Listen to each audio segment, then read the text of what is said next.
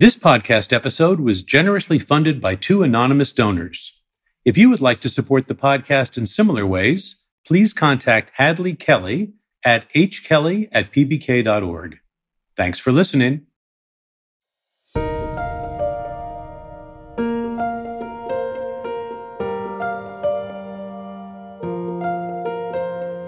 Hello and welcome to Key Conversations with Phi Beta Kappa. I'm Fred Lawrence, Secretary and CEO of the Phi Beta Kappa Society. Since 2018, we've welcomed leading thinkers, visionaries, and artists to our podcast.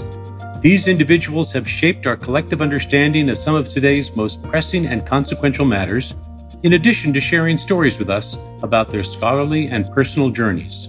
Many of our guests are Phi Beta Kappa visiting scholars who travel the country to our Phi Beta Kappa chapters where they spend two days on campus and present free public lectures. We invite you to attend. For more information about visiting scholars' lectures, please visit pbk.org. Today, I'm delighted to welcome Professor Maya Jasanoff. Professor Jasanoff is the X.D. and Nancy Yang Professor and Coolidge Professor of History at Harvard University and is a historian of British imperial and global history. Her books, Edge of Empire, Liberty's Exiles, and The Dawn Watch, have won numerous accolades, including the National Book Critics Circle Award, the Cundill Prize in History, the George Washington Book Prize, and the Windham Campbell Prize for Nonfiction. Professor Jasanoff writes widely about history, literature, and world affairs for publications including The New Yorker and the New York Review of Books. And in 2021, she was chair of judges for the Booker Prize. Welcome, Professor. Thank you for having me. Maya, we got a lot of important things to cover in the fields that you have written about, and I certainly want to ask you about that Booker Prize experience. But first, I want to spend a little time on your journey to where you have gotten. You grew up in a highly academic home in Ithaca, New York. Your father, Jay Jasanoff, is a distinguished linguistic scholar who was at Cornell at the time. Your mother, Sheila Sen Jasanoff, became science and technology scholar, although I note with some pride as a academic attorney myself that she has a JD from Harvard and had some experience practicing environmental law. They both wound up at Harvard, but were at Cornell when you grew up. And your brother Alan, obviously the underachiever in the family, is only at MIT. So, what was it like growing up in such a high wattage academic family? Well, when you're growing up, you have no idea what's normal or aberrant about your family experience. I mean, one thing that people have often said about our family over the years is, oh, it must have been so interesting to be around the dinner table and listen to you guys. To which I'm like, well, I actually found it sort of annoying a lot of the time to be around the dinner table in the way that any kid sometimes finds it annoying when their parents are going on about whatever it is and this and that.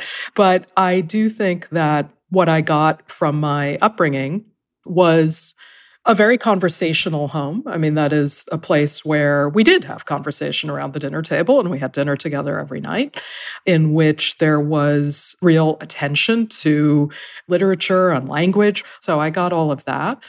But it was also a household in which we each did our own thing. And I remember very vividly this kind of dynamic where we would have dinner, we would have reading, and then we'd kind of go off into our own corners. And I think that that experience of just having lots of room that was comfortable room to read and think and mm-hmm. explore in my own mind was a quality that obviously was cultivated very young and that has sustained me all the way through the rest of my career. In my experience, there are students who grow into academics or professionals, and that's a direct line from what they thought they were going to be. So if I had told the 10 year old version of you, you're going to be a professor of history, would you have said that sounds about right? Or you had said, no, my parents are academics and that's not what I'm going to do? I don't think I would have rejected it out of hand, but I'm also not sure that if you had given me a blank to fill in, that's what I would have written. In fact, I'm quite sure it's not what I would have written. In fact, I can tell you that the eight year old me really wanted to be an Egyptologist. It might have been the 10 year old me who wanted to be an ornithologist at all events. Certainly, from those answers, you can glean that the idea that I could spend my life pursuing a thing I was interested in mm-hmm. was something that I was privileged enough to be encouraged to do. I mean, you know, it speaks obviously to our socioeconomic condition, but it also speaks to something about the priorities that my parents placed on us or the priorities that my parents held up to us. The idea that you have to earn a lot of money or you have to get married at a certain age or you know those kinds of things. Those weren't the markers that were set out to us. So i think with that came as with so many things a degree of incredible freedom and privilege and also more subtle forms of restriction in the sense that by the time i got to college i knew that I enjoyed things to do with reading and writing. I knew that I enjoyed being surrounded by others who liked things to do with reading and writing. And I knew that I had to support myself after graduating. But because of the milieu in which I was, the easiest way to fulfill all of those things was very clearly just to go to graduate school because I would have a stipend. I could keep on reading and writing and being surrounded by people who like to read and write and just move along like that. And I do think that had I had different sorts of examples before me, the possibilities of following these things that I'm genuinely and deeply and in a very, very long term way interested in, but through other forms like writing outside the academy or doing journalism or something like that. It's possible that those would have been opportunities that I would have explored differently. And then I'll add finally that I definitely had a feeling by the time I was in high school and much better able to follow the dinner table conversations between my parents that academia was a very fraught and difficult place. And I think that in my college years, I would have been much more likely to bridle against the idea that it's where I would end up than I would have when I was younger. You may be familiar with a study that was done, this is a number of years ago, trying to come up with the best correlation or the best predictor of national merit scholars. It was a huge data set, as you can imagine. Turned out the single best predictor was students who had dinner with their families more than four nights a week. And that obviously also implicates lots of other socioeconomic factors. And I don't think this was exactly a peer reviewed study that was ready for primetime publication. But that idea that the first seminar that you attended, if you will, is around the dinner table and people listening to you and taking you seriously, that turns out to be an important predictor of a certain kind of success and abilities in life. So, when do you find yourself gravitating towards history? Well, when I was an undergraduate in my freshman year, freshman fall, in fact, I took my first ever history class. And I'm sure that this is something that's common to most of your listeners and or their children that in a lot of American high schools, you don't even run into a class that's called history until you get to the AP level. And that was certainly the case for me. Out of all of my 12 years of high school, I only ever had one class that was called history, and that was AP US history. So I didn't really, frankly, have a clear sense of what the study of history even was, other than learning a bunch of names and dates and this and that about the past. I then ended up getting a fellowship to go study at Cambridge. And I received in the mail a letter saying, You've been admitted, and your supervisor is C.A. Bayly. And I had not heard of this person, but I came to learn that C.A. Bayly, Chris Bayly, was one of the preeminent historians of modern South Asia. And by extension, and he was already moving in this direction at that point in his career, a pioneering historian of what we now call global history. I sort of defaulted into, or had the luck of the draw into having this person be my supervisor who, by virtue of his expertise in South Asia and his interest in global history, really ended up pointing the way to me to take up the kinds of topics which have interested me ever since, which is to say that I'm interested in how power and how people cross borders historically and how those kinds of configurations between power and people and place end up being aligned and shifting over time. My other side of my family is from India. And I had been traveling to India on and off ever since childhood and been always quite curious about what I saw there. And my mother is from Calcutta, now Kolkata, which is full of street names and monuments and all kinds of things commemorating the British, which I always found completely weird and didn't really understand. So, under the tutelage, in a sense, of Chris, I ended up actually learning about the history of the British Empire in India, which I hadn't learned about otherwise. So that was an incredibly important step in my trajectory. In your own work, you have managed to straddle the lines of serious, significant, impactful scholarship and also writing for what editors like to call the serious general reader, the New York Review of Books, the New York Times, the New Yorker, who do you think of as your audience?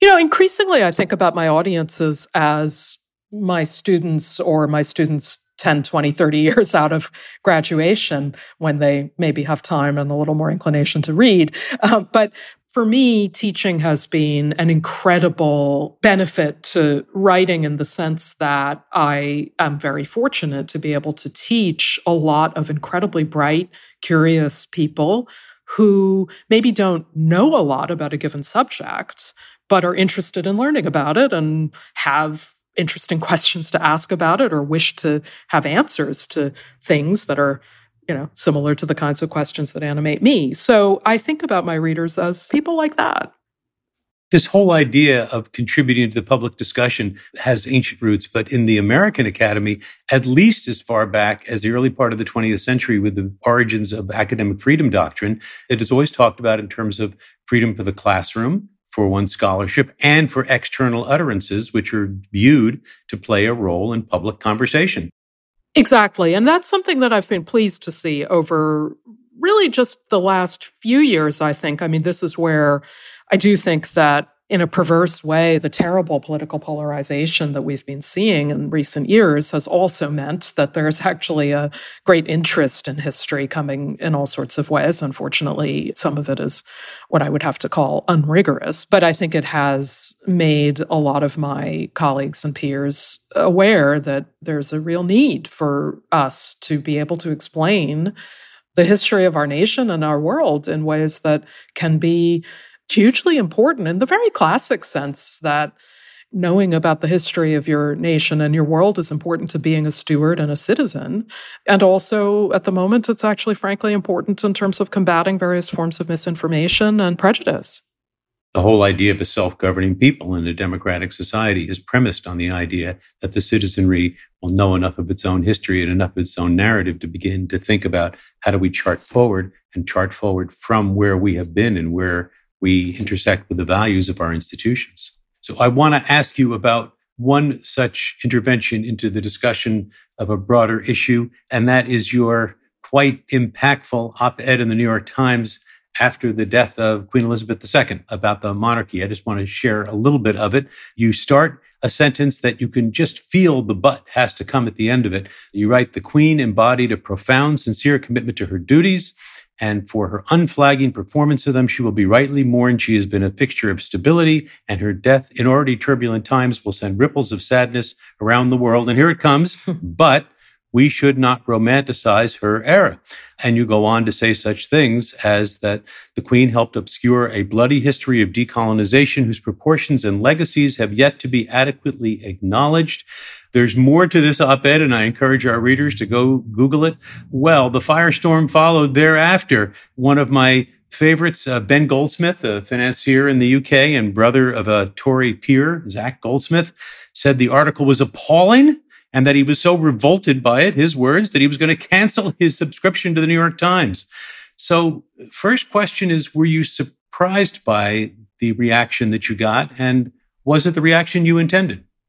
Yeah, I was surprised. I think that it showed me something which has been becoming very clear over recent years and looking at the British political scene, which is that the politics of empire have become very central to Britain's own version of the culture wars.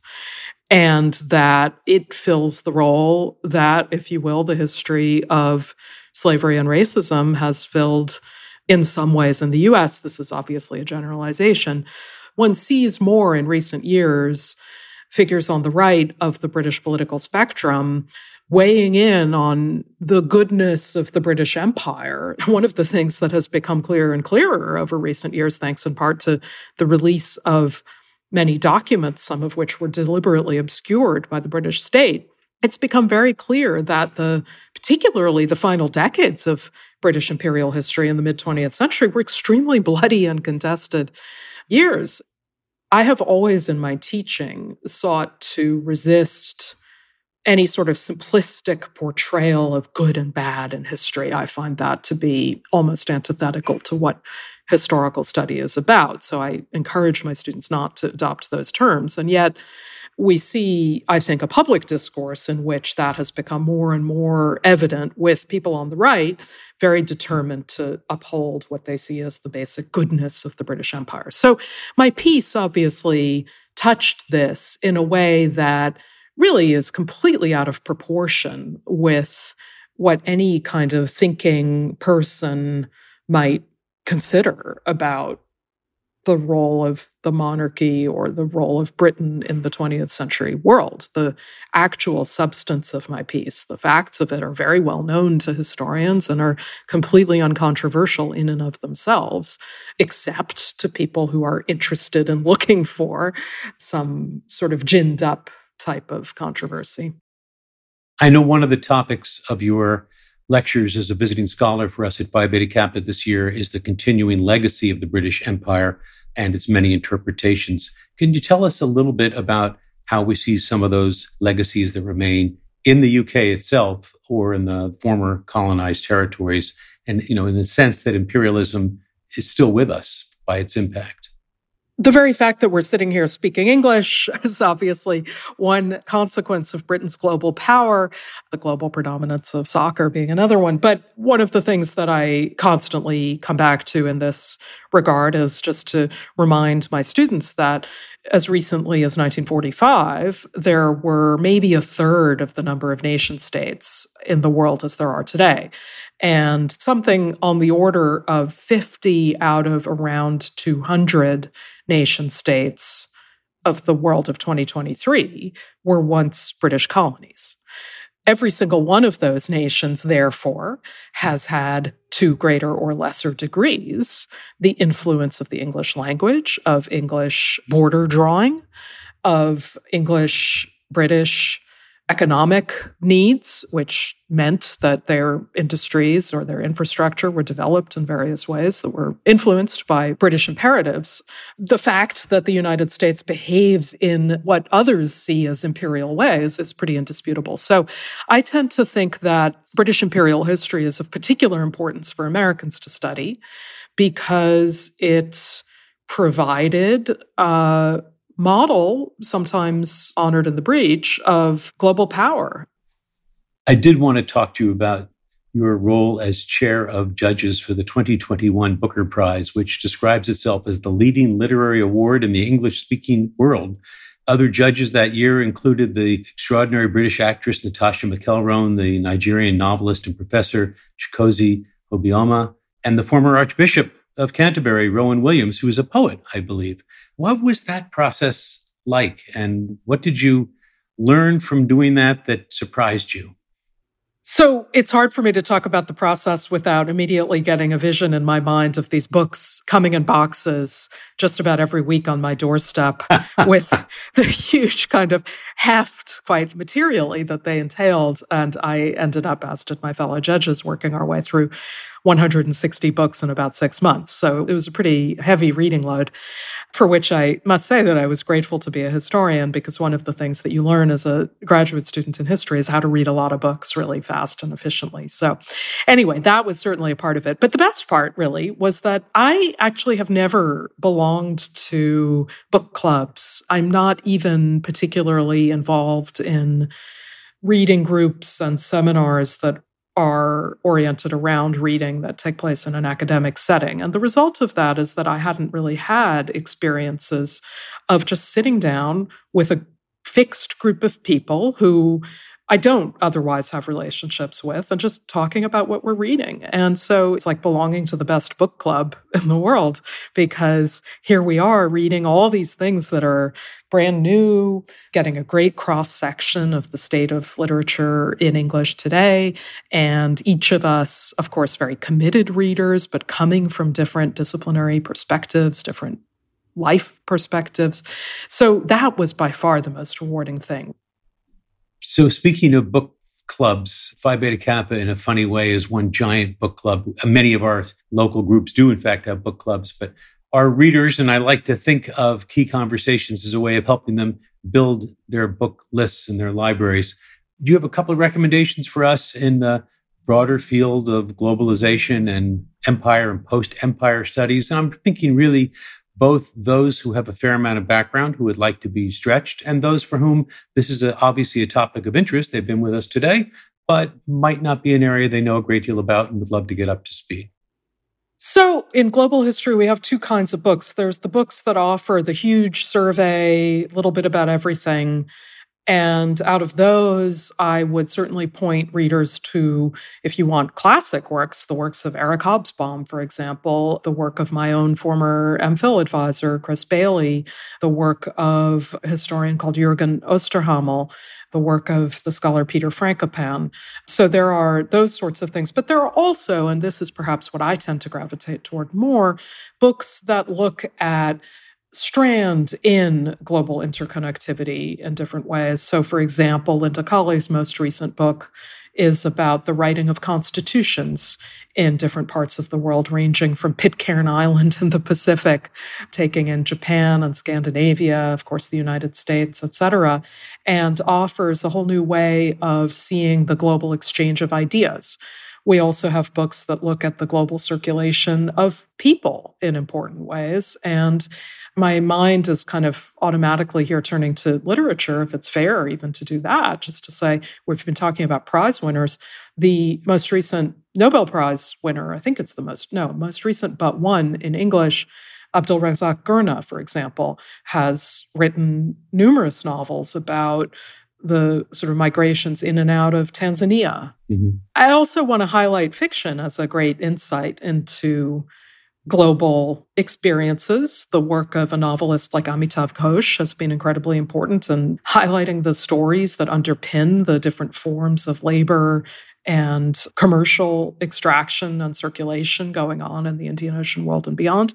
The fiction of the Nobel Prize winner Abdulrazak Gurnah also highlights circulation movement in and out of East Africa.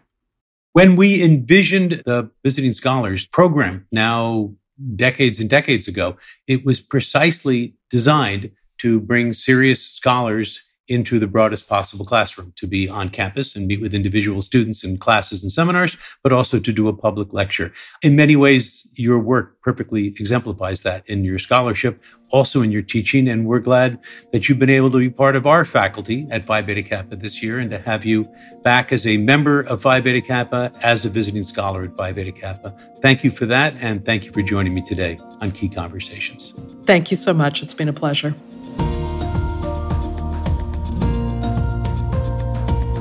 This podcast is produced by LWC. Kojin Toshiro is lead producer.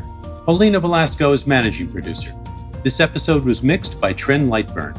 Hadley Kelly is the Phi Beta Kappa producer on the show. Our theme song is Back to Back by Jan Perchik. To learn more about the work of the Phi Beta Kappa Society and our Visiting Scholar program, please visit pbk.org. Thanks for listening. I'm Fred Lawrence. Until next time.